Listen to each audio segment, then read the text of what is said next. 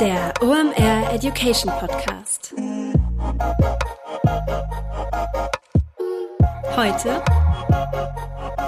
Think with Tarek. Es ist mal wieder Montag, Zeit für eine neue Folge O M R Education. Mein Name ist Rolf Herrmann, ich bin der Chefredakteur der O M R Reports. Heute heißt es wieder Think with Tarek. Tarek Müller ist am Start und wir reden über ein sehr spannendes Thema mit Tarek. Es geht um das Thema Gründen.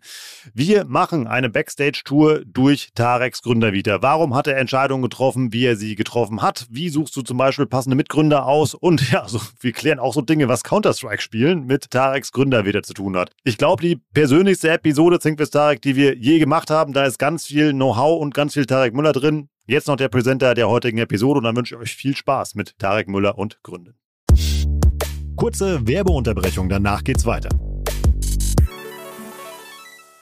Heute mit dabei Pipedrive. Neues Jahr, neue Ziele und vor allem, wenn du im Bereich Sales arbeitest, egal ob in einem großen oder kleinen Unternehmen, hast du sehr konkrete Sales-Ziele, die du erreichen sollst und vor allem auch möchtest. Ein strategischer Vorteil ist es dabei, wenn du den Überblick behalten kannst. Und dafür brauchst du das passende C R M und das ist Pipedrive. Pipedrive ist mehr als nur eine stumpfe Pipeline. Pipedrive bündelt nämlich alle relevanten Informationen zu einem Kunden für dich. Darin findest du sämtliche Vertriebsaktivitäten und Gespräche und vor allem verpasst du auch so keine Nachfassaktion und steigerst so signifikant signifikant deine Abschlusschance. Wir benutzen das hier bei O M R selber und es ist wirklich richtig einfach zu bedienen und sich darin zurechtzufinden und ein richtig tolles Tool. Also jetzt einfach mal pipedrive Punkt com aufrufen und sicher dir da deine vierzehntägige kostenlose Testversion und erreiche so viel einfacher deine Ziele für zwanzig vierundzwanzig. Werbung Ende.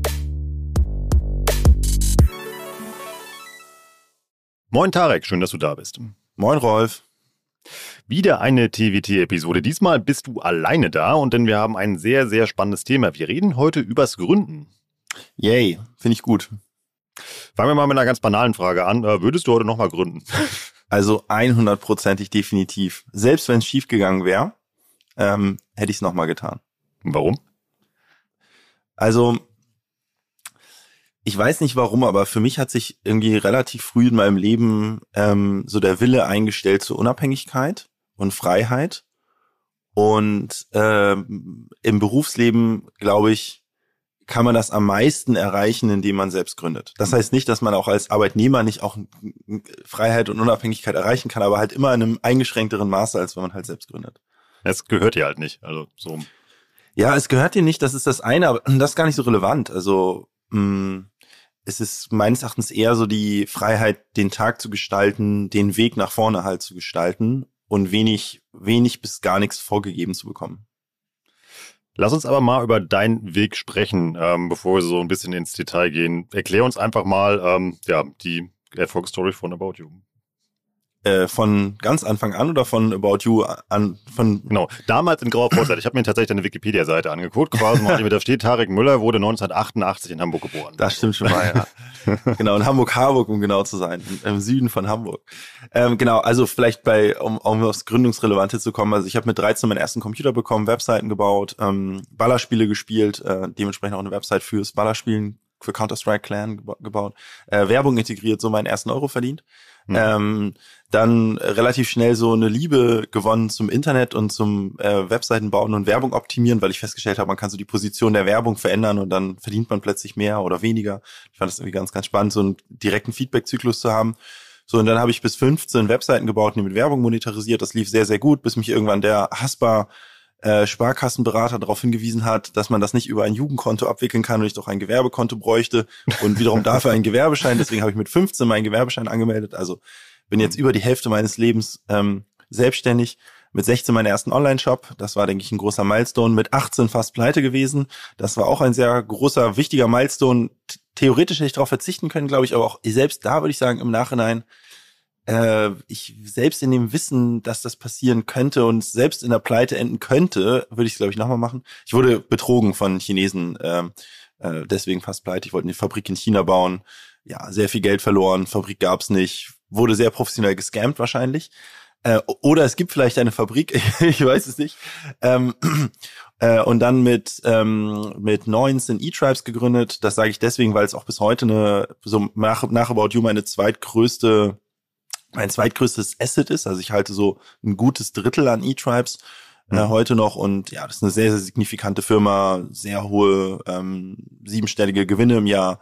Ähm, sehr, sehr geil, ist eine äh, Boutique-Beratung für ähm, digitale Beratung. Ich sage mal Boutique, so Boutique sind die gar nicht mehr. Die sind mittlerweile auch über hundert Berater. Das ist eine der großen Beratungen, wenn es um digitale Transformation, äh, Optimierung des digitalen Vertriebsweges et cetera geht. Also eine ganz klassische Unternehmensberatung, so gegen McKinsey und B C G und Co. War auch witzig mit neunzehn Dreadlocks und, und irgendwie so eine, eine Unternehmensberatung zu gründen, die gegen McKinsey antritt. Aber Anzug oder hast du dir den gespart? Nee, Anzug habe ich mir gespart, aber früher habe ich schon häufiger mal ein Hemd getragen. Aber jetzt nicht so ein, ja. also schon so ein, so ein Casual-Hemd. Ja.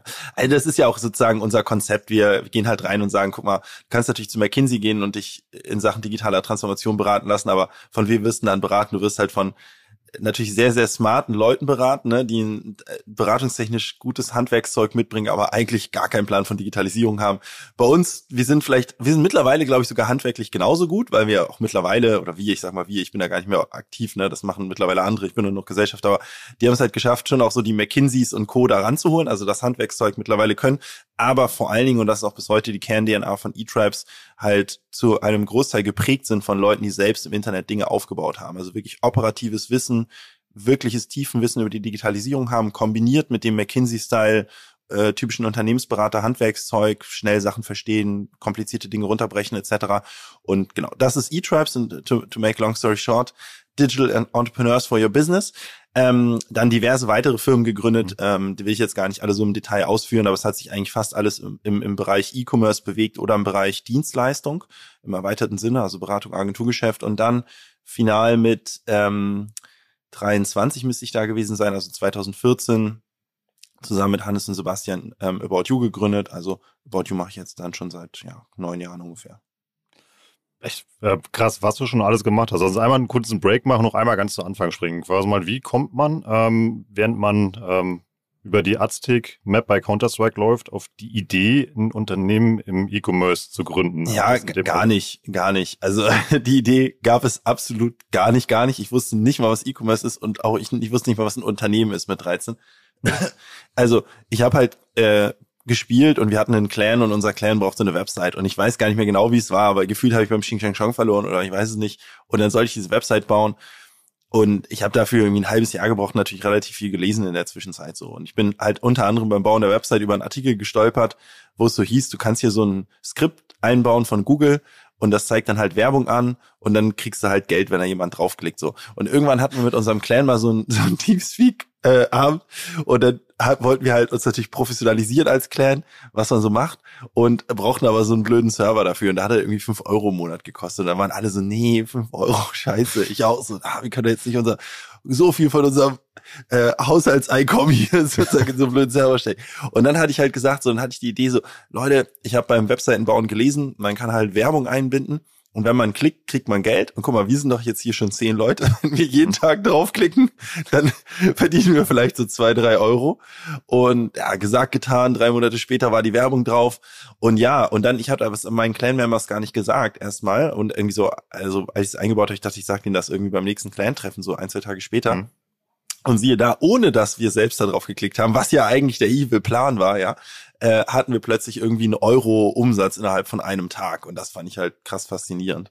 Also ich bin völlig aus Versehen dahin gekommen. Mir war gar nicht klar, dass das irgendwie eine geschäftliche Tätigkeit ist. Wie gesagt, ich habe das dann über mein Haspa Joker Jugendkonto abgewickelt. Also ich habe da absolut nicht dran gedacht, ein Unternehmen zu gründen, als ich das gemacht habe. Den Knacksclub einmal gesprengt. Ja, genau, es war wirklich so. Weil also es kam dann jeden Monat, es war ganz witzig, es kam jeden Monat Äh, Checks aus Dublin von Google halt, weil die mhm. der Werbevermittler war und da stand nicht mal ein Name drauf. Das kam, das waren einfach in der, im Post, ähm, im Briefkasten war halt ein Check und am Anfang waren das halt so zehn Dollar, zwanzig Dollar und dann habe ich aber halt angefangen, also dann habe ich, bin ich aus dem Clan ausgetreten, habe halt angefangen, richtig viele Webseiten zu bauen mhm. und habe Suchmaschinenoptimierung für mich entdeckt und habe so geschafft, viel Traffic auf die Website zu bekommen. So und dann mit vierzehn oder so habe ich da teilweise schon wirklich so zweitausend, dreitausend Dollar im Monat bekommen, ne? Und dann bin ich also mit meinem Fahrrad mit vierzehn zur Haspa gefahren und habe halt als kleiner Hutschefiedel halt so dieses Ding da über den Tresen geworfen, ne? Und das war maximal komisch für die, ja. Und ja. Weil da stand ja nicht mal ein Name drauf und das kam aus Dublin, Dollar, Google war damals auch noch gar nicht so bekannt. Hm. Und dann eben nach dem zehnten Mal wirklich mehrere tausend Dollar dahin schleppen, hat halt irgendjemand mal den Filialleiter gerufen, der das Ganze sehr stark hinterfragt hat und am Ende, glaube ich, schon verstanden hat, dass das kein komischer Betrug ist oder was weiß ich was, aber halt gesagt hat, das ist definitiv eine Gewerbetätigkeit. Und das war das erste Mal, dass ich für mich auch terminologisch überhaupt begriffen habe, dass das irgendwas anderes ist als ein Hobby. Und ich habe auch dem Filialleiter gesagt, das ist keine Gewerbetätigkeit, das ist ein Hobby. Ich hm. habe ihr das Geld noch nicht mal vom Konto genommen. Und so, da habe ich mich damit beschäftigt und zum ersten Mal eigentlich begriffen, ja, rechtlich und steuerlich vor allen Dingen gesehen, ist es nicht ein Hobby, sondern ein versteuerbares, eine versteuerbare Gewerbeeinkunft. Ne? Und so kam es dann zur Gewerbeanmeldung mit fünfzehn, mit Hilfe des, mit Hilfe der Unterschrift meines Vaters, weil als Minderjähriger braucht man quasi einen Elternteil, der zustimmt, ja. Und dann ging es los mit deinen eigenen E-Commerce-Projekten. Ich frage das deshalb immer so detailliert nach, weil dazu gehört ja auch eine Menge Mut, eben mal halt da so viel eben Zeit rein zu investieren, eben halt vielleicht auch andere Dinge eben mal halt zu vernachlässigen. Ist das was, was man als, als Gründer braucht? Ja, das ist, glaube ich, ein ganz guter Punkt, den du ansprichst. Ich glaube, der, die, der Begriff Mut oder die Frage, ob man das Mut erfordert oder nicht, ändert sich im Laufe des Lebens. Als fünfunddreißigjähriger oder ich bin jetzt heute dreiunddreißig, aus, ein, aus einer Arbeitnehmertätigkeit herauszugründen, erfordert Mut. Punkt. Als fünfzehnjähriger erfordert das gar keinen Mut. Was hast du denn zu verlieren? Ja, also das ist ja scheißegal. Ich habe das nie als mutig empfunden oder als riskant oder so. Hm. Ich habe halt mit meinem Kram irgendwie so ein bisschen Geld verdient und dann habe ich das halt irgendwie in, in, ja, in meine nächsten Sachen gesteckt. Ne? Aber es ist in dem Sinne halt nicht mutig. Deswegen, wir wollen ja auch so ein bisschen darüber reden, wie würde ich gründen, wann, wann empfehle ich zu gründen oder wie auch immer. Und ich glaube, meine grundsätzliche Empfehlung ist so früh wie möglich, weil je früher man anfängt, desto weniger hat man zu verlieren, desto geringer ist der eigene Lebensstandard in der Regel, desto hm. egaler ist es zu scheitern, desto weniger wichtig ist es, ob man irgendwie Lücken im Lebenslauf hat oder nicht. Ähm, und mit fünfzehn ist natürlich alles ultimativ zutreffend. Ja, ich hatte null Ausgaben, weil ich zu Hause gewohnt habe natürlich. Und es ist völlig egal, ob es klappt oder nicht. Niemand interessiert sich dafür, ob ein fünfzehnjähriger irgendwie scheitert oder nicht. Ne? Und dementsprechend ist das überhaupt keine mutige Entscheidung gewesen. Für mich war es halt folgerichtig, vielleicht kurz, warum bin ich überhaupt zum E-Commerce gekommen? Mit sechzehn hat sich mein Wachstum abgeflacht. So habe ich das damals natürlich nicht äh, beschrieben, aber ich habe so gemerkt, hä, irgendwie, normalerweise war es so, ich habe jeden Monat irgendwie so tausend Dollar mehr verdient und dann plötzlich wurden das gar nicht mehr tausend Dollar mehr im Monat. Äh, Und naja, weil ich habe irgendwie alle Webseiten schon gebaut, die mir eingefallen sind und viele auch aufgekauft. Suchmaschinenoptimierung ging nichts mehr. Naja, und da habe ich mich so ein bisschen damit beschäftigt, wer wirbt denn eigentlich auf meinen Webseiten?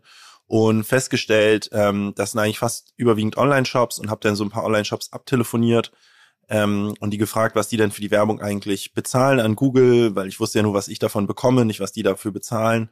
Festgestellt, Google hat da so fünfzig, sechzig Prozent Marge drauf. Und dann aber vor allen Dingen festgestellt, dass die, trotz dessen, dass die das Doppelte bezahlen von dem, was ich bekomme, äh, da immer noch so das fünf- bis zehnfache sogar dran verdienen an jedem Klick. Ähm, und mich dann dazu entschieden, eben eigene Online-Shops zu bauen.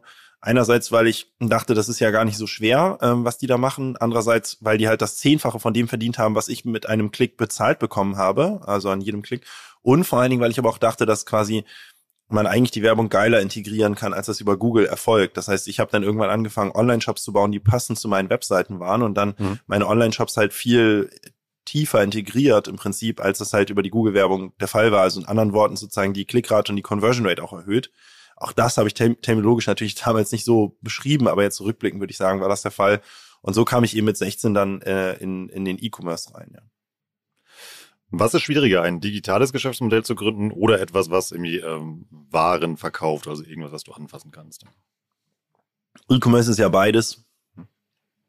Ich glaube, es gibt keinen schwieriger oder leichter. Also ich glaube, Gründen ist per se immer schwer, Gründen ist per se immer anstrengend. Ich, ähm, äh, wir haben bei uns neben unserem Büro einen Kiosk und wenn ich morgens zur Arbeit fahre, dann ist da der Kioskmann mit seiner Frau äh, im Kiosk und wenn ich ähm, abends irgendwie, weiß ich nicht, und die, die sind da bis achtzehn, neunzehn Uhr. Ja. Was will ich damit sagen?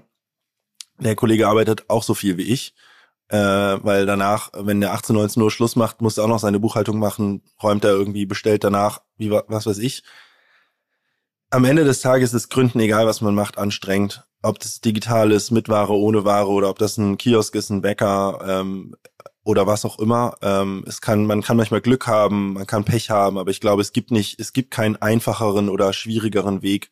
Gründen ist schwer und Gründen ist anstrengend und Gründen ist vor allen Dingen mit einem hohen Risiko verbunden, dass es nicht klappt.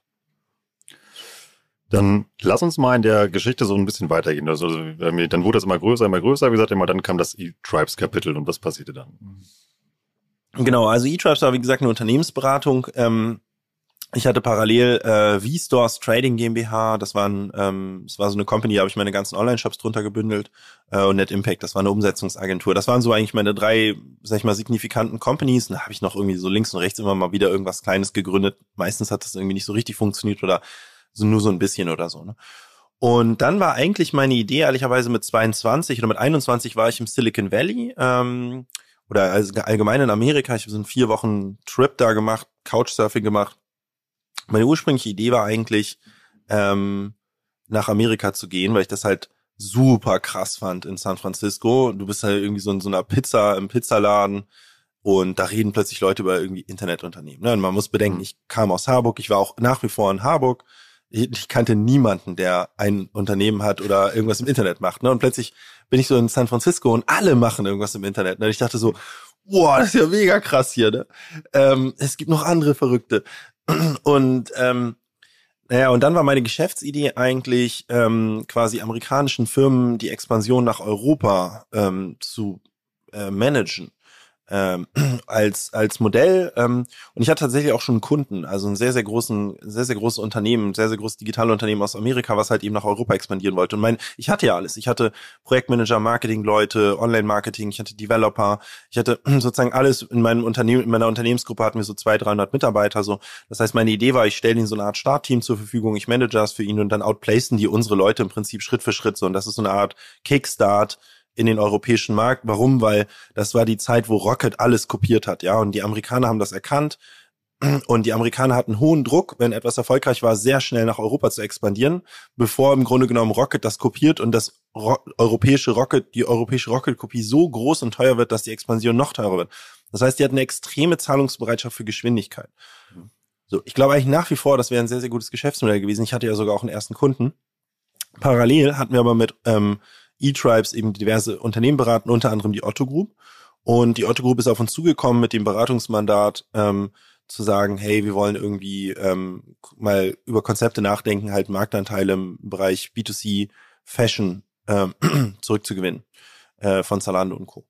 Und genau, und das war halt ein Beratungs, ähm, Beratungsmandat halt, das irgendwie so zweitausenddreizehn losging und wo wir im Grunde genommen den Businessplan geschrieben haben zu dem, was heute About You ist. Äh, natürlich, wie das immer so ist, war, war die Hälfte der Sache ist nicht, ist nicht eingetreten, aber so im Grundsatz so, ne? Und auch, auch die Grundstruktur, wie äh, kann eigentlich Corporate Incubation erfolgreich funktionieren? Das ist auch bis heute etwas, was eTribes ganz oft in Projekten macht halt, ne? Corporate Incubation von Digitalprojekten quasi. In, in, nicht nur in der Ideenfindung, sondern vor allen Dingen halt auch in der Strukturierung. Also wie musst du eine Governance aufsetzen, welche Leute brauchst du, et cetera. So, das war eigentlich ein Beratungsprojekt. Und dann äh, habe ich aber dummerweise mich in diesem Beratungsprojekt, was heißt dummerweise, ich habe mich in diesem Beratungsprojekt schon sehr ähm, auch in das Konzept verliebt, ähm, About You. Und dann haben wir eigentlich auch wiederum im Auftrag von der Otto Group ähm, überlegt, wer könnte das bauen.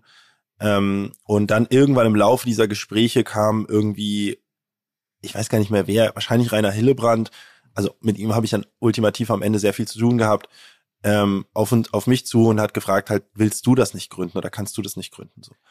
Und eine Zwischenfrage, warum hast du dich in dieses Konzept verliebt? Also wir haben ja schon mal über deinen Bezug zu Mode und dein Einkaufsverhalten gesprochen. Ja. Das, du bist ja... Also ich hatte ich hatte bis About You ähm, nie Fremdkapital im Ko- in der Company, also weder fremdes Eigenkapital noch Fremdkapital, also weder eine Bankenfinanzierung noch Investoren. Ich hatte zwar Gesellschafter drin, Stefan Kolle, Stefan Rebbe und Kai Müller, das waren die Geschäftsführer und Gründer der Kolle Rebbe Werbeagentur. Kolle ist leider verstorben, äh, sehr, sehr traurig, rest in peace, war einer so meiner wichtigsten, würde ich sagen, Unterstützer und Mentoren. Ähm, aber, also die haben, glaube ich, zehntausend Euro oder zwanzigtausend Euro investiert. Das heißt, ich hatte nie eigentlich fremdes Geld. Ich habe und ich habe auch keine reichen Eltern oder so. Meine Mama ist Ärztin, mein Papa ist Redakteur. Ich bin so akademischer, akademische Bildungsmittelschicht ähm, in einem sehr, sehr kleinen Einfamilienhaus in Harburg, im Vorort groß geworden. So die klassische akademische Mittelschicht, würde ich sagen. Aber es ist jetzt also nicht so, dass ich irgendwoher irgendwie Geld habe. Und ich habe wirklich mein Business aufgebaut, einen Euro verdient, aus ein, zwei gemacht, aus zwei, vier und so weiter und so fort, ne? Und ähm, ich hatte immer eigentlich so den, die, den Gedanken, irgendwann mal was Großes zu bauen, was jeder kennt. Und ähm, mir war schon auch klar, dass das nicht, äh, also dass das sehr, sehr lange dauern wird, wenn ich eben weitermache aus, irgendwann waren es dann schon Millionen Gewinne auch ähm, sozusagen, also vor der About You-Gründung äh, meine Unternehmensgruppe schon also siebenstellige Gewinne abgeworfen, aber also das, das war schon sehr, sehr erfolgreich, aber auch trotzdem, sag ich mal, selbst mit zwei, drei Millionen Gewinnen, daraus irgendwann mal was zu machen, was wirklich jeder kennt, das dauert dann wahrscheinlich eher zwanzig, dreißig, vierzig Jahre. Ja, und ich hatte eigentlich gar nicht so Bock, so lange zu brauchen. Ähm, und hatte deswegen immer schon so den Gedanken, ich will irgendwann mal was machen, was ähm, was halt groß ist und auch mit äh, mit äh, fremdem Kapital eben äh, akzeleriert wird. Und ähm, ja, About You, bei About You kamen halt viele Dinge zusammen. Zum einen halt ein gigantischer Markt, äh, Fashion halt, niemand läuft nackt rum, jeder ist theoretisch unser Kunde, kombiniert mit äh, der Möglichkeit eben Kapital zu bekommen von Otto, äh, kombiniert mit dem Wissen, mit wem ich es da zu tun habe. Also ich kannte die Otto Group schon sehr, sehr gut, weil ich viel mit denen gemacht habe. Ja, ja, wir hatten mal ein gemeinsames, die haben sich mal an einem Unternehmen von mir beteiligt. Also ich hatte schon eine sehr, sehr lange Arbeitsbeziehung, Geschäftsbeziehung mit der Otto Group. Ich wusste, worauf man sich da einlässt. Ich mag die Otto Group sehr, sehr gerne, von den Menschen, die dort arbeiten, die Inhaber Benjamin Otto, Michael Otto. Ähm, also es ist irgendwie so eine Struktur mit Verlässlichkeit, wo man weiß, worauf man sich einlässt. Ein Familienunternehmen, wo man weiß, die, die sind auch morgen noch da und die ändern auch nicht morgen irgendwie permanent ihre Meinung und so. Und also da hat halt sehr viel zusammengepasst und ich fand halt das Konzept, ich war auch überzeugt von der äh, von der Erfolgswahrscheinlichkeit des Konzepts selbst rund um Personalisierung, Inspiration, Digitalisierung des Shopping-Bummels, das, was wir eben auch heute machen. So. Und das, das, das kam halt eben für mich alles zusammen und so, so kam eben, oder deswegen eben diese Aussage, ich habe mich ins Konzept verliebt. Wie wichtig sind äh, beim Gründen deine Mitgründer? Also ganz am Anfang habe ich es ja alleine gemacht. Mhm. Ich habe dann eigentlich nach meiner China-Erfahrung, ähm, wo also ich wirklich... Äh, ja, wahrscheinlich faktisch insolvent war, ähm, da aber irgendwie noch rausgekommen bin, äh, im Endeffekt äh, mich da rausgearbeitet habe, schon erkannt, dass äh, ich, glaube ich, nicht alleine sein möchte in der Geschäftsführung, ähm, und habe dann angefangen, äh, mich umzuhören sozusagen, äh, und ich wollte erstmal eigentlich einen Finanzer einstellen äh, oder mitbekommen, so mitholen, und dann habe ich Ich hatte damals schon sehr, sehr viel, wie gesagt, mit der Otto Group zu tun als Kunde, äh, schon so mit achtzehn, neunzehn. Und Alex Graf, der auch sehr, sehr bekannt ist mittlerweile, Kassenzone-Podcaster, Spriker-Gründer, eTribes-Mitgründer eben, ähm, so, äh, den, der war mein Kunde, also bei auf der Otto Group-Seite. Ja, also es war der größte Glücksfall für mich, weil Alex quasi für mich so der Übersetzer war in die Corporate-Welt und Alex ja auch einfach ein beeindruckender, cooler Typ ist, so, äh, von dem ich auch sehr, sehr viel gelernt habe. So, und dann habe ich Alex irgendwie halt angehauen und gesagt, Alex, kennst du irgendwen, der halt hier irgendwie Finanzen kann, so, der rechnen kann? Und dann hat Alex mich an Nils Seebach empfohlen, der mittlerweile auch eine gewisse Bekanntheit hat im, im Digital-Space. Und äh, Nils war, ja, Nils, also so ein eins null Abi, irgendwie in Amerika studiert, irgendwie auch in Oxford, in dann so einer Elite-Uni halt studiert und so ein super schlauer Typ, war Banker. Ähm, und dann habe ich mich mit Nils getroffen in London, der hat da zu der Zeit gelebt und so, to make a long story short, Nils kam dann ans Board, äh, an Bord und äh, zwei Jahre später, dann habe ich Alex auch mal vollgequatscht, ob er nicht auch kommen will. Irgendwann hat er, ist er dann bei der Otto Group raus, hat erstmal was anderes gegründet, ähm, und ist dann aber auch bei eTribes eingestiegen. So, und das waren meine ersten zwei Mitgründer eigentlich, oder ja, es war ja schon gegründet, aber es fühlte sich an wie Mitgründer dann, ähm, mit Nils, mit Nils Seebach und Alex Graf, und das war für mich auf jeden Fall auch klar die Erkenntnis, ich bin lieber im Team als alleine. Und bei About You war es dann genauso. Ich hätte About You niemals alleine gründen wollen und es wäre auch definitiv nicht erfolgreich gewesen. Also ich bin mir hundert Prozent sicher, About You würde heute nicht mehr existieren, wenn ich es alleine gemacht hätte, ähm, in der Gründung. Also können wir da schon mal ableiten, dass irgendwie, dass es ähm, wichtig ist, eben halt irgendwie sowas nicht alleine zu machen, also sowas eben halt im, im Team zu machen. Und wie sucht man so einen Mitgründer aus? Eben halt jemand, der andere Stärken hat, oder irgendwie der, der muss der anders denken, oder was würdest du empfehlen? Ja, also ich glaube, da gibt es wahrscheinlich kein Patentrezept. Ähm, ich, ich denke, es, es gibt auch Beispiele, wo Freunde zusammen gründen, die sehr gleich sind oder sehr ähnlich. Ich persönlich glaube, gründe lieber mit Leuten, die sehr unterschiedlich sind zu dem, wie ich bin. Nils und Alex sind auf jeden Fall sehr unterschiedliche Typen, gegenseitig und auch im Gegensatz zu mir. Hannes und Sebastian, meine beiden About You Mitgründer, sind auch sehr, sehr, sehr unterschiedlich. Also einerseits in ihrer Persönlichkeit, in ihrem Skillset. Ähm, und ich persönlich bevorzuge das, glaube ich, schon für mich jetzt, ähm, äh, sehr, sehr unterschiedliche Mitgründer zu haben, mit aber einem, mit einer Art kulturellem, also arbeitskulturellem Alignment und auch so eine Art einheitlichem Werteset. Ja, also ich glaube, das vereint alle, mit denen ich gegründet habe, schon, dass wir ein sehr gleiches Werteset haben, rund um keine schnellen Erfolge, langfristige Erfolge, kein schnelles Geld, also Langfristigkeit. Reputation ist uns sehr, sehr wichtig. Verbindlichkeit ist uns wichtig. Wir wollen morgen alle noch in dieser Welt leben. Wir wollen mit den Menschen interagieren. Wir wollen keine verbrannte Erde hinterlassen. Dinge gehen schief, aber es geht auch um die Frage des Umgangs.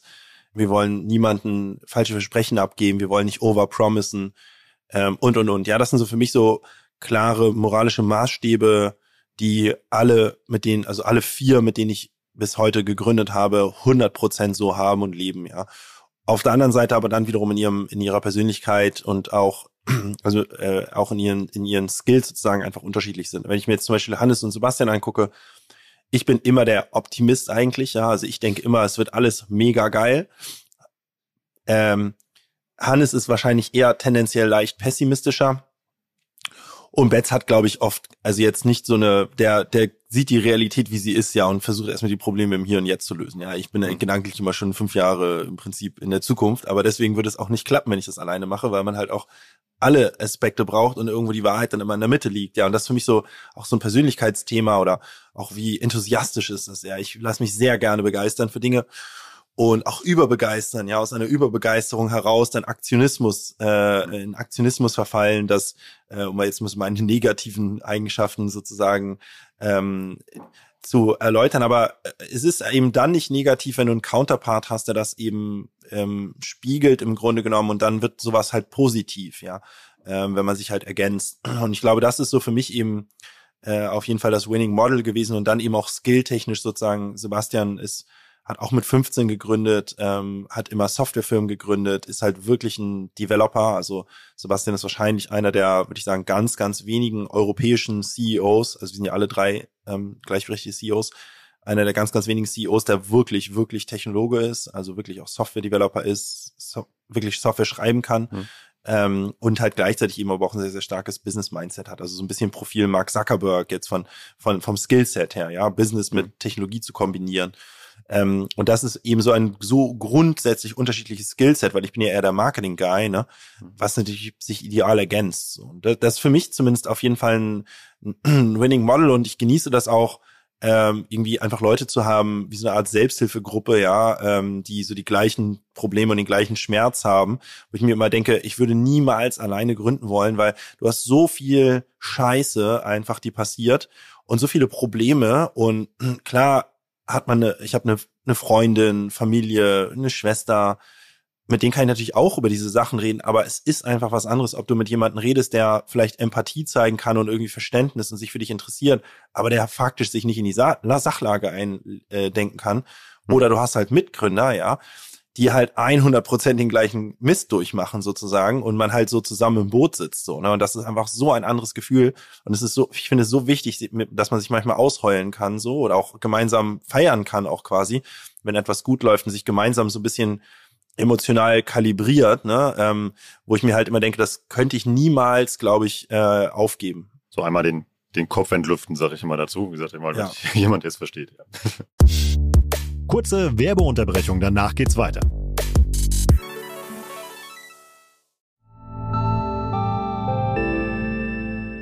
Werbung. Dein Cloud-Account wurde deaktiviert. Bitte neu anmelden. So oder so ähnlich könnte eine Mail bei dir im Postfach heißen, aber hinter der Webseite, hinter dem Formular steckt kein Tool, sondern ein Phishing-Angriff. Betrüger kommen so an die sensiblen Daten deiner Company und unser Partner SoSafe hilft dir dabei, um das menschliche Sicherheitsrisiko bei Cyberattacken zu minimieren. In den letzten drei Jahren hat nämlich jedes zweite Unternehmen einen erfolgreichen Cyberangriff erlebt und Firmen investieren zwar Zeit und Ressourcen in Firewall und Technik, aber fünfundachtzig Prozent aller Datenschutzvorfälle sind tatsächlich auf den Faktor Mensch zurückzuführen. Und SoSafe hilft durch verhaltenswissenschaftlich fundierten E-Learning, Gamification, intelligenten Angriffssimulationen, Risikoanalysen und Auswertungen dabei, eine Human Firewall in deinem Unternehmen aufzubauen. Wenn ihr es testen wollt, auf sosafe punkt de slash o m r könnt ihr euch kostenlos für eine eigene, individualisierte Phishing-Simulation anmelden. Also einfach mal testen, wie eure Klickrate im Unternehmen wäre auf solche Mails. Bisherige Unternehmen hatten da zum Beispiel dreißig Prozent. Ihr könnt gucken, ob euer Unternehmen über- oder unterbietet. Alle Infos auf sosafe.de slash omr. Werbung Ende. Werbung Ende. Wie wichtig ist ähm, der oder die Gründer für ein Unternehmen? Naja, äh, am Anfang natürlich hundert Prozent wichtig, äh, weil ohne die gäbe es ja das Unternehmen nicht und dann mit der Zeit wahrscheinlich immer weniger wichtig. Ähm, und irgendwann ist wahrscheinlich auch der Zeitpunkt, wo man erkennen muss, dass es ohne die Gründer, Gründerin besser ist fürs Unternehmen. Ja. Insofern äh, würde ich sagen, eine abnehmende Wichtigkeit, die sich irgendwann äh, wahrscheinlich umkehrt in eine... Ähm, ins Negative. So. Und ich glaube, man muss halt diesen Zeitpunkt erwischen, äh, als Gründer sich halt vom unter- eigenen Unternehmen zu lösen und das Zepter halt in die Hand von anderen Menschen zu geben. Und lass uns mit der Geschichte mal ein bisschen weitermachen. Dann irgendwie, also irgendwie war das Gründerteam gefunden, eben das Konzept fandst du halt irgendwie gut und, und dann ging's los. Was passierte dann? Genau, also das Gründerteam war gefunden. Hannes war tatsächlich, der war fünf Jahre bei B C G, ist also wirklich einer der schlauesten Menschen, die ich kenne, mit der schla- schnellsten Auffassungsgabe, Ähm, die ich hier erlebt habe, ähm, auch auch ein cooler Typ. Immer wenn ich irgendwelche Leute treffe, die mit Hannes studiert haben, sagen die, Hannes war gefühlt nie in der Uni und hat aber immer irgendwie die beste Note geschrieben. Ja, Hannes ist jemand, der einfach sehr, sehr, sehr schnell Dinge versteht und sehr, sehr, sehr gut da drin ist, sehr komplizierte Dinge zu verstehen und sie dann in einer Art und Weise wiederzugeben, dass sie dann danach auch jeder versteht, nicht nur er. Ähm, Und er war eigentlich, ähm, er war ähm, Head of Strategy bei Otto, also er war im ganzen Projekt äh, ähm, so eigentlich mein Kunde wieder, ja, ähm, äh, so wie damals Alex. Und äh, ich habe halt gemerkt, ich kann mit Hannes unfassbar gut zusammenarbeiten, wir ergänzen uns halt unfassbar gut. Und Sebastian wiederum kannte ich schon jahrelang. Äh, Sebastian habe ich übers Internet kennengelernt, nämlich über so ein Webmaster-Forum. Ähm, Sebastian hat, wie gesagt, auch mit fünfzehn angefangen, Webseiten zu bauen und äh, äh, hat ein anderes äh, Monetarisierungsmodell gewählt. Er hat viel über Affiliate monetarisiert, ich sehr viel über ähm, so Google-Werbung et cetera. Und er ist zwei Jahre jünger als ich und wir hatten aber immer so eine I C Q-Beziehung, ja. Ähm. für, für die jungen Zuhörer, das ist das, was es vor WhatsApp gab. Genau. Ja, I C Q ist also sehr, sehr, I C Q ist so das Slack, das Slack von vor zwanzig Jahren. Ich kenne sogar noch meine I C Q. Kennst du deine I C Q-Nummer noch, Rolf? Nee, ich weiß nicht, ich hatte diesen Hai, der sich bewegt hat, wenn du da was gemacht hast. So, so, so bewegte Avatare. Also ja, ich kenne meine I C Q-Nummer noch, bis heute. Ich kenne meine, ich kenne fast nicht, also ich kenne meine eigene Handynummer, aber das war's auch schon. Ja, und aber über meine I C Q-Nummer noch, hat sich so in meinem Kopf eingebrannt.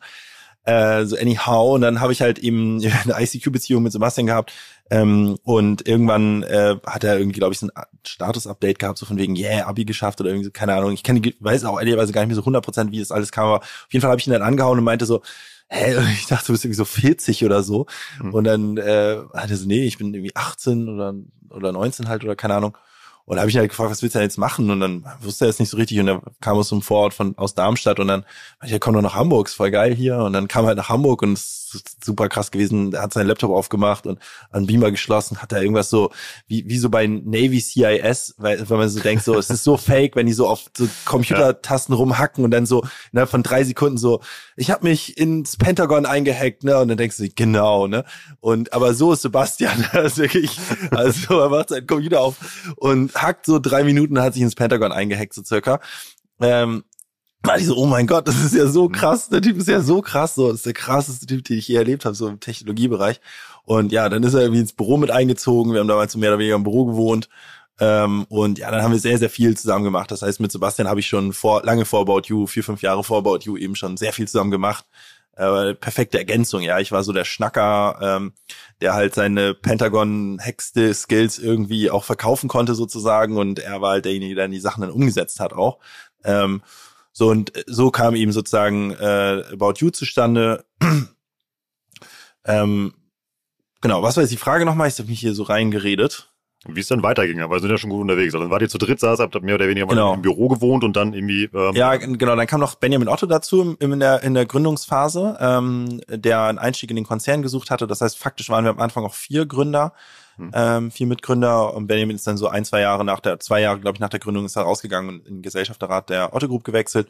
So, genau, und dann haben wir tatsächlich da mit drei respektive vier Leuten im Büro gesessen und halt überlegt, wie starten wir den Bums jetzt. Ähm, wir haben, äh, Sebastian und ich haben äh, einen Teil unserer Firmengruppe eingebracht. Ähm, also Sebastian hatte auch sehr erfolgreiche SaaS-Firmen, unfassbar kranke Margen damals, mhm. unfassbar gut gelaufen. Äh, also hat auch gar keinen Druck, aber hat einen Teil seiner Developer mitgebracht. Ich habe einen Teil meiner Marketing-Peoples mitgebracht. Und so hatten wir dann direkt ein ganz gutes Startteam. Und dadurch, dass ich auch vorher schon E-Commerce gemacht habe und Sebastian auch schon, hatten wir halt, waren wir in der Lage, sehr, sehr schnell zu starten, weil wir eben nicht so bei Null losgelegt haben. Genau, gestartet, in Deutschland gestartet, dann expandiert. Heute sind wir in sechsundzwanzig Ländern aktiv, ja, an der Börse notiert, mit einer äh, Marktbewertung von mittlerweile leider nur noch eins Komma fünf Milliarden ungefähr. Ähm, aber immerhin, also es ist sozusagen immer noch ein Vielfaches von dem, was eben rein investiert wurde in die Firma. Ähm, und ja, so, so kam es quasi. Und vor allem auch mit irgendwie sehr vielen tollen Mitarbeitern, die du eben halt auch schon irgendwie vorgestellt hast. Ja, du kennst ja viele aus unserer Firma schon jetzt. Ähm, würdest du heute nochmal genauso gründen wie damals oder würdest du irgendwas anderes machen? Ja, das ist ja immer so ein bisschen schwer zu sagen. Ich glaube, ich glaube, es gibt grundsätzlich drei Arten, wie man ein Unternehmen gründen kann. Ähm, die erste und einfachste Art ist wahrscheinlich zunächst einmal mit der Selbstständigkeit anzufangen, also zu freelancen sozusagen. Das ist ja der erste Schritt in die, in die, ins Gründen, so es, es kann die Selbstständigkeit sein. Ähm, der zweite Weg, aus meiner Sicht, der heute eher üblichere Weg ist, du überlegst dir eine Idee bei einem Startup-Wettbewerb oder wie auch immer, beim Bierchen mit Freunden, was auch immer. Du überlegst dir so lange eine Idee, bis du eine Idee hast oder ein Geschäftsmodell, von dem du sehr, sehr überzeugt bist. Dann gründest du es in einem sehr strukturierten Prozess, machst irgendwie so ein sogenanntes M V P, ein Minimal Viable Product, vertestest quasi deine Idee und dein Geschäftsmodell auf Resonanz, äh, raise then Capital von... Äh, Am Anfang sagt man immer F F F, Friends, Fools and Family, sammelt mal so ein bisschen Geld ein, um so die ersten Gehversuche Marketing und Development zu finanzieren. Wenn das halbwegs funktioniert, geht man zu sogenannten Business Angels, das sind so Menschen wie ich, also individuelle, Individu- Individualpersonen quasi, die in irgendeiner Form Geld verdient haben, in der Regel im Digitalbereich und dieses Geld eben ins Ökosystem stecken, also Einzelpersonen, Business Angels. Ähm, das ist so meistens der nächste Schritt, von dem man dann Kapital einsammelt, verbessert dann die eigene Beteiligungsquote. Und im nächsten Schritt fängt man dann an, das ist dann so die Seed-Round, nennt man das, oder Pre-Seed. Und dann gibt es irgendwann eine Seed, eine Series A und so weiter. Und dann ist man irgendwann bei einem Venture-Capital-Fonds und irgendwann bei einem Private-Equity-Fonds und dann geht man irgendwann an die Börse. So, das ist so der typische Weg, wie heute eigentlich Digitalunternehmen entstehen, wenn es glatt läuft. Und dann gibt es aber noch einen dritten Weg und das war der Weg, den ich eigentlich gemacht habe. Und das ist sozusagen, man macht irgendwas, mhm. irgendwas, völlig völlig Banane was. Es ist auch äh, definitiv nicht das, womit man irgendwie reich wird oder was groß wird oder sowas. Ich sage mal, keine Ahnung, man hat halt irgendein Hobby oder so, was weiß ich, man ist, man mag reiten und dann, weiß ich nicht, bietet man irgendwelche Services an, die Reiter brauchen oder man rennt äh, sozusagen, statt dass man babysittet, das machen ja viele, äh, geht man halt hin und verteilt Flyer, die sagen, wenn du einen Babysitter brauchst, kontaktiere mich und dann auf der anderen Seite in der Schule sammelt man Leute, die babysitten wollen und man vermittelt Babysitter und chargt mhm. quasi eine Art Take-Rate auf die Babysitting-Leistung, ja, sagt, sagt, guck mal, lieber Rolf, der Babysitter kostet fünfzehn Euro die Stunde und man zahlt dem Babysitter faktisch zwölf, ja, und vermittelt Babysitter, ja, das ist sozusagen für mich sozusagen, du kannst Babysitter sein, dann bist du selbstständig oder du kannst der Vermittler von Babysittern sein, dann bist du faktisch Gründer, ja, das ist so die Unterscheidung. Und dann machst du noch eine Plattform dazu und machst es dann einmal irgendwie, irgendwie bundesweit und so weiter. Ja, nee, gar nicht unbedingt, weil die Wahrscheinlichkeit, dass das wirklich ein gutes Geschäftsmodell ist, ist relativ gering, aber ich, die, der Der, der Witz daran ist, sobald du mit irgendwas startest, kommst du in der Regel auf das Nächste. Und das ist nicht unbedingt die Skalierung der Babysitter-Leistung. Sehr unwahrscheinlich, dass das der Fall ist. Aber vielleicht kommst du durchs Babysitten darauf, dass, keine Ahnung, Flyer drucken, ja, eigentlich voll der Pain ist und das viel besser geht, weil du halt deine Flyer brauchtest. Oder du kommst darauf, dass die Abrechnungs, dein Abrechnungssystem scheiße ist und du sagst, ey, müsste man noch irgendwie besser machen können, ja. Das sind die Dinge, die du in der Regel ähm, dann entdeckst, wenn du irgendwas machst. Es ist quasi der nächste Schritt und der nächste Schritt ist nicht unbedingt die Vertikalisierung des Bestehenden, also nicht unbedingt das Thema nationalen Babysitter-Vermittlungsdienst. Das kann es natürlich auch sein, ist aber sehr unwahrscheinlich, weil das meistens, was man als erstes macht, was vom Hobby abgeleitet ist, lässt sich meist nicht so gut skalieren. So, viel wahrscheinlicher ist aus meiner Sicht, dass du auf was völlig anderes stößt, wie zum Beispiel Flyer drucken, was weiß ich, es kann alles möglich sein entlang deiner Wertschöpfungskette, was viel spannender ist als, als das, was du machst. Ne? Und so bin ich auch zu meinem Business gekommen. Ich habe Werbung eingebaut, über Werbung bin ich auf Suchmaschinenoptimierung gekommen, über Suchmaschinenoptimierung bin ich auf Suchmaschinenwerbung gekommen, wo man früher sehr viel Geld mit Arbitrage verdienen konnte. Über meine Websites bin ich auf den E-Commerce gekommen, über E-Commerce bin ich auf Dienstleistungen gekommen, über Dienstleistungen bin ich auf Beratung gekommen, über die Beratung bin ich zu About You gekommen. Es war eine, also eins, das eine hatte ja nie was mit dem anderen zu tun. Es war immer sozusagen, aber trotzdem wäre der zweite Schritt nicht gekommen ohne den ersten Schritt.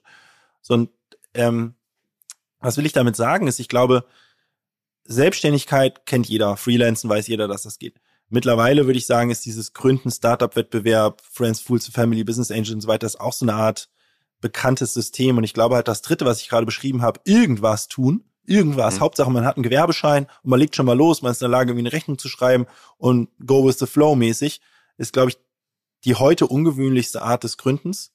Aber aus meiner Sicht nach wie vor eigentlich eine gute, weil man halt natürlich deutlich länger braucht, um irgendwann mal auf irgendwas zu stoßen, wo man dann den ganzen Kladderadatsch machen kann mit Geld einsammeln und so. Der Vorteil ist aber, als ich About You gegründet habe oder als wir About You gegründet haben, war es eben nicht mein erstes Unternehmen. Ich hatte schon zehn Jahre Erfahrung, ich habe schon diverse Mitarbeiter eingestellt, mich von Leuten getrennt, schon Erfolge und Misserfolge gehabt und das alles in einem relativ easy, sag ich mal, Umfeld, ohne den Investorendruck. Und deshalb, ich muss ich sagen, total genossen, da profitiere ich bis heute von, dass About You zum Glück nicht mein erstes Unternehmen war, weil ich glaube, viele Dinge sonst schiefgelaufen wären bei About You, wo ich halt vorher schon die Erfahrung sammeln durfte in einem geschützteren Umfeld ähm, äh, mit, mit, wie gesagt, Mitarbeitern und Co. Und ich meine, wir haben halt, oder ich, ich persönlich habe zehn Jahre gebraucht, um auf hundert Mitarbeiter zu kommen, ja, von dreizehn bis dreiundzwanzig. Und dann hat es äh, fünf Jahre gedauert, um von hundert auf tausend zu kommen. Aber ich bin echt total froh, dass ich diese zehn Jahre Zeit hatte, zu lernen, wie funktioniert sowas. Und nicht von fünf, in fünf Jahren von null auf tausend, ohne jegliche Erfahrung, weil das geht dann in so einer Geschwindigkeit, sobald man Kapital aufnimmt, ent, ent, passiert alles in so einer Mordsgeschwindigkeit, dass du nicht mehr wirklich in der Lage bist, in Ruhe zu reflektieren, was da gerade eigentlich passiert, wie, wie was eigentlich gut ist, was nicht, dich selbst reflektieren kannst, et cetera. Deswegen bin ich nach wie vor ein großer Fan von diesem opportunistischen, sag ich mal, irgendwas tun, vorgehen. Also wächst der Gründer mit seinen Unternehmungen mit. Ja, schon. Also Gründen ist ja nichts, was man didaktisch oder in der Uni oder sowas lernen kann. Ne? Man kann Theorie rund ums Gründen lernen, aber das ist halt so, wie wenn man sich, weiß ich nicht, halt Bücher durchliest, wie Tennisspielen funktioniert. Also, da kannst du halt zehn Jahre lang studieren, wenn du dann einen Tennisschläger in der Hand nimmst, verlierst du trotzdem. Ja, also es ist, es bringt dir was. Also wahrscheinlich lernst du es dann doch schneller, wenn du davor zehn Jahre lang studiert hast, wie Tennisspielen funktioniert. Aber am Ende ist es Learning by Doing. Es führt keinen Weg drum rum. So, es, du kannst das nicht lernen. Also du kannst es schon. Also es hilft dir im Zweifel. Aber am Ende des Tages musst du es tun. Und ich glaube, dieses Tun, und ich glaube halt auch, wie auch beim Sport, man kann Sachen nicht mehr beschleunigen als möglich, ja. Es braucht einfach eine gewisse Lernkurve. Man kann die in gewisser Weise beschleunigen. Man kann mit Geld sich viele Fehler erkaufen oder viele Fehler mit Geld erschlagen. Aber am Ende des Tages muss man die Lernkurve durchlaufen. Und man kann nicht, weiß ich nicht, ja, Olympiasieger im hundert-Meter-Laufen werden in, mit einem Monat Training. Das geht halt einfach nicht. Und ich glaube, mein Gefühl ist halt sozusagen diese Phase des eher unbedarften Lernens, Ähm, ohne so hohen Druck und mit Zeit, vor allen Dingen mit Zeit in der Iteration, den ersten Mitarbeiter einzustellen und dann erstmal drei, sechs Monate zu warten, bis man den zweiten einstellt. Das ist so ein Luxus, ähm, weil man so viel lernt dabei und auch in so in einer Ruhe lernt sozusagen. Ähm, die, die würde ich nicht missen wollen. Und deswegen glaube ich auch, dieses frühe Lern, äh, dieses frühe Gründen ist halt ein Riesenvorteil, oder dieses Gründen neben der Uni, neben der Schule, weil dann hat man diese Zeit, dann hat man nicht diesen Erfolgsdruck und man kann ganz in Ruhe im Grunde genommen das Handwerkszeug eines Gründers, einer Führungsperson eben erlernen in gewisser Weise. Was muss ich anders machen, wenn ich diese Unbedarftheit und diesen Luxus halt irgendwie nicht mehr habe? Ähm, was du ja eben beschrieben hast, da steckt ja auch immer das Potenzial des Scheiterns drin, und ich bediene mich jetzt mal dieses blöden Vorurteils. Das ist ja irgendwie, ähm, das ist ja nicht typisch deutsch, dass man eben halt auch irgendwie scheitert. Man muss ja immer permanent erfolgreich sein.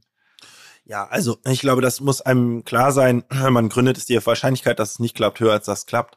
Hm. Ähm, ich glaube, dass es mittlerweile viel okayer ist. Also wenn ich mir anschaue, ähm, auf dem Arbeitsmarkt, ähm, äh, wenn wir mal sozusagen theoretisch sagen, äh, es bewerben sich zwei Personen mit dem exakt selben akademischen Lebenslauf beispielsweise, und äh, eine Person hat aber irgendwann zwischendrin mal zwei, drei Jahre im Lebenslauf stehen, ich habe gegründet, und hat aber nicht geklappt, und die andere Person war einfach die ganze Zeit sozusagen Corporate oder irgendwo anders. Ähm, glaube ich, würden die meisten Unternehmen, selbst Corporates, mittlerweile die Person nehmen, die gegründet hat.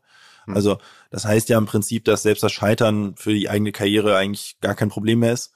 Und ich glaube, im Freundeskreis oder im Peer, da ist wahrscheinlich eher ein Problem, ähm, dass es halt nicht gut ankommt. Und je älter man wird, desto schwieriger wird's auch, weil man halt idealerweise als Gründer, glaube ich, auch, also ich glaube, es ist von Vorteil, wenn man nicht so viel Geld braucht, weil man halt in der Regel nicht so viel Geld hat. ähm, vor allem, wenn man es eben gründet mit eigenem Geld, ist man eigentlich chronisch pleite. Also ich habe von fünfzehn bis achtzehn keinen einzigen Cent aus der Firma genommen. Und ab achtzehn habe ich dann halt im Büro gelebt und so ungefähr hundert Euro im Monat rausgenommen für Nudeln ja. und Ketchup. Und so ab einundzwanzig habe ich angefangen, eigentlich Geld zu bekommen. Mhm. Äh, das war aber auch nicht viel. Und ich würde sagen, es gab von fünfzehn bis äh, dreiundzwanzig mehr Monate, in denen nach der Auszahlung der Löhne meiner Mitarbeiter kein einziger Cent mehr übrig war für mich, als Monate, wo überhaupt noch was übrig war. Ja, also es ist halt in der Phase, also und das ist einfach ein Riesenvorteil, wenn man jung ist. Warum? Weil man erstmal nicht viel Geld braucht. Vor allen Dingen, weil man aber auch nicht so einen Peer-Druck hat. Weil ab einem gewissen Alter will man mit seinen Freunden mal Sachen unternehmen, man will mal gemeinsam in Urlaub fahren und das ist dann schon doof, wenn man immer derjenige ist, der nicht mit kann oder derjenige ist, der halt sagt, ich gehe jetzt nicht ins Restaurant, weil mhm. ich kann es mir halt einfach schlichtweg nicht leisten. Ne? Und und das, obwohl man vielleicht ne eigentlich sozusagen vom vom also das kann ja jedem passieren, aber wenn wenn wenn man halt eigentlich sozusagen auch in der Lage wäre, einen Job anzunehmen, wo man irgendwie sehr sehr gutes Gehalt verdient, ne, und dann aber sagt man halt überhaupt kein Geld, ne, das ist dann immer, das kommt nicht, das ist, das erfordert eine gewisse Überwindung. Das ist einfach so, egal, ob man das jetzt gut oder schlecht findet, ne, aber so und das hast du alles nicht, wenn du jung bist, ne. Ähm, und deswegen glaube ich halt, ist dieses junge Gründen auch so ein so ein äh, so ein riesen so ein riesen Vorteil, weil einerseits das ganze Thema Scheitern egaler ist, weil das ganze Thema eigener Lebensstandard halt noch einfach viel viel geringer ist, weil man sehr viel mehr Zeit hat, weil man nicht so einen Erfolgsdruck hat, weil die Freunde einen nicht jeden Tag fragen, und wie läuft's, ähm, sondern halt es einfach völlig egal ist, wie es läuft, weil es Prioritäten halt irgendwo anders liegen, Mädchen, Jungs, keine Ahnung, feiern, niemand interessiert, damit achtzehn fragt dich niemand, und wie läuft's im Geschäft, ja, also ja. Es ist einfach völlig egal, es ist einfach irgendwie ein Hobby, ähm, und das das ist irgendwie schon ein hoher Luxus, ne? Tarek, ich baue jetzt hier den härtesten Cliffhanger, den wir jemals in ähm, der Think with Tarek-Geschichte mal gemacht haben und werde mir wahrscheinlich den, den Zorn von vielen da draußen zuziehen. Ähm, wir haben sehr viele Sachen uns überlegt, über die wir sprechen wollten. Wir haben gerade mal die Hälfte geschafft. Ähm, und du hast eben in dreißig Sekunden, ähm, wir haben ja erklärt, wie man klassischerweise irgendwie ein Startup oder halt ein Unternehmen baut. Ähm, das heißt, so das Praxisgründen, das machen wir in der nächsten Episode. Da nagel ich jetzt einfach drauf fest und dann machen wir Teil zwei ja. von Gründen mit Tarek Müller. Also man muss ja dazu sagen, für die Hörerinnen und Hörer, äh, Rolf und ich bereiten uns nie vor. Äh, das Einzige, was wir machen, ist, dass wir ein Thema abstimmen. Äh, Gründen war Rolfs Idee, fand ich sehr, sehr gut. Und äh, und dann hat aber Rolf heute Morgen doch um sieben Uhr siebenunddreißig, jetzt ist gerade um zehn haben wir angefangen, also äh, also ein paar Stichpunkte rübergeschickt und unsere Idee, also wir haben dann, sind in den Call gegangen und haben gesagt, ja komm, also in der Regel drücken wir nach drei Minuten äh, schon auf den Record-Button, haben wir gesagt, wir machen dieses ganze, äh, die ganze Gründungsgeschichte in a nutshell, das hat natürlich nicht funktioniert jetzt. Ähm, ja, ich finde die Idee gut mit einer zweiten Folge, wo wir dann auch ein bisschen wegkommen vielleicht von meinem Lebenslauf und ähm, mehr hin zu praktischen Tipps, Äh, und Erfahrungen, Dingen, die ich vielleicht auch bei anderen äh, Leuten gesehen habe, äh, wie man gründet, quasi eine eine Anleitung zum zum Gründen und äh, GründerInnen sein. Das freut mich auf jeden Fall. Lass uns das machen. Hoffentlich kommt ihr auch gut an, die Folge. Würde mich freuen. Ich fand es sehr spannend, war aus meiner Sicht die persönlichste T W T-Episode, die wir je gemacht haben. Und ich, ähm, persönlich habe eine Menge mitgenommen und ich glaube auch viele da draußen, die das gehört haben. Mal wieder vielen Dank für deine Zeit. Ich freue mich auf Teil zwei und ähm, ja, überlegt ihr euch da draußen mal ähm, eine Geschäftsidee, was ihr gründen wollt, und dann hört euch Teil zwei an und dann legt los. Danke sehr, Rolf. Bis bald. Danke, Tarek. Ciao, ciao. Das war jetzt richtig spannend. Ich habe eine Menge gelernt. Ich hoffe, ihr auch. Und wenn ihr den zweiten Teil dieser Episode nicht verpassen wollt, ganz einfach, dann abonniert einfach am besten den Kanal. Und wenn du eh schon dabei bist bei Apple Podcast, hau da gerne mal auf die fünf Sterne oder schreib noch eine ganz kurze Rezension zu dem Podcast. Also einfach, warum du das hörst, warum ähm, dir da Spaß macht. Das Gleiche kannst du bei Spotify zum Beispiel machen mit so Daumen hoch. Das bringt uns unglaublich viel, noch mehr Leute mit dem Format zu erreichen. Und ich habe neulich gerade einen Screenshot zugeschickt bekommen. Da waren wir auf Platz drei der Apple Marketing Podcast Charts. Und das ist so ein Moment, wo man diesen Emoji mit dem explodierenden Kopf sieht. Das ist unglaublich, irgendwie, ähm, dass ihr uns so supportet. Macht unglaublichen Spaß für euch, das hier jede Woche machen zu dürfen. Und wie du uns auch helfen kannst, empfehle den Podcast einfach. Kannst du machen mit einem Post bei LinkedIn oder mal bei Insta oder guck einfach mal, ähm, ja, wer, wer sitzt dir gegenüber im Office oder irgendwie wer in deinem Netzwerk interessiert sich mal für diese Themen, und empfehle einfach mal unseren schönen Podcast hier. Und vielleicht haben wir dann einen neuen Abonnenten oder eine neue Abonnentin. Das freut nicht nur mich, sondern auch das ganze Team. Lass also am besten jetzt, auch falls du es selbst noch nicht gemacht hast, ein Abo da, dann verpasst du den zweiten Teil der äh, Think with Tarek-Episode zum Thema Gründen nicht. Und die wird auch richtig, richtig spannend werden. Da bauen wir dann mal so eine Blaupause. Wie baue ich denn das ja, perfekte Startup und wie würde das Tarek Müller heute machen? Ich freue mich da schon riesig drauf. Und ansonsten war es das für heute. Ich bin Rolf, das war O M R Education für heute. Tschüss aus Hamburg. Ciao, ciao.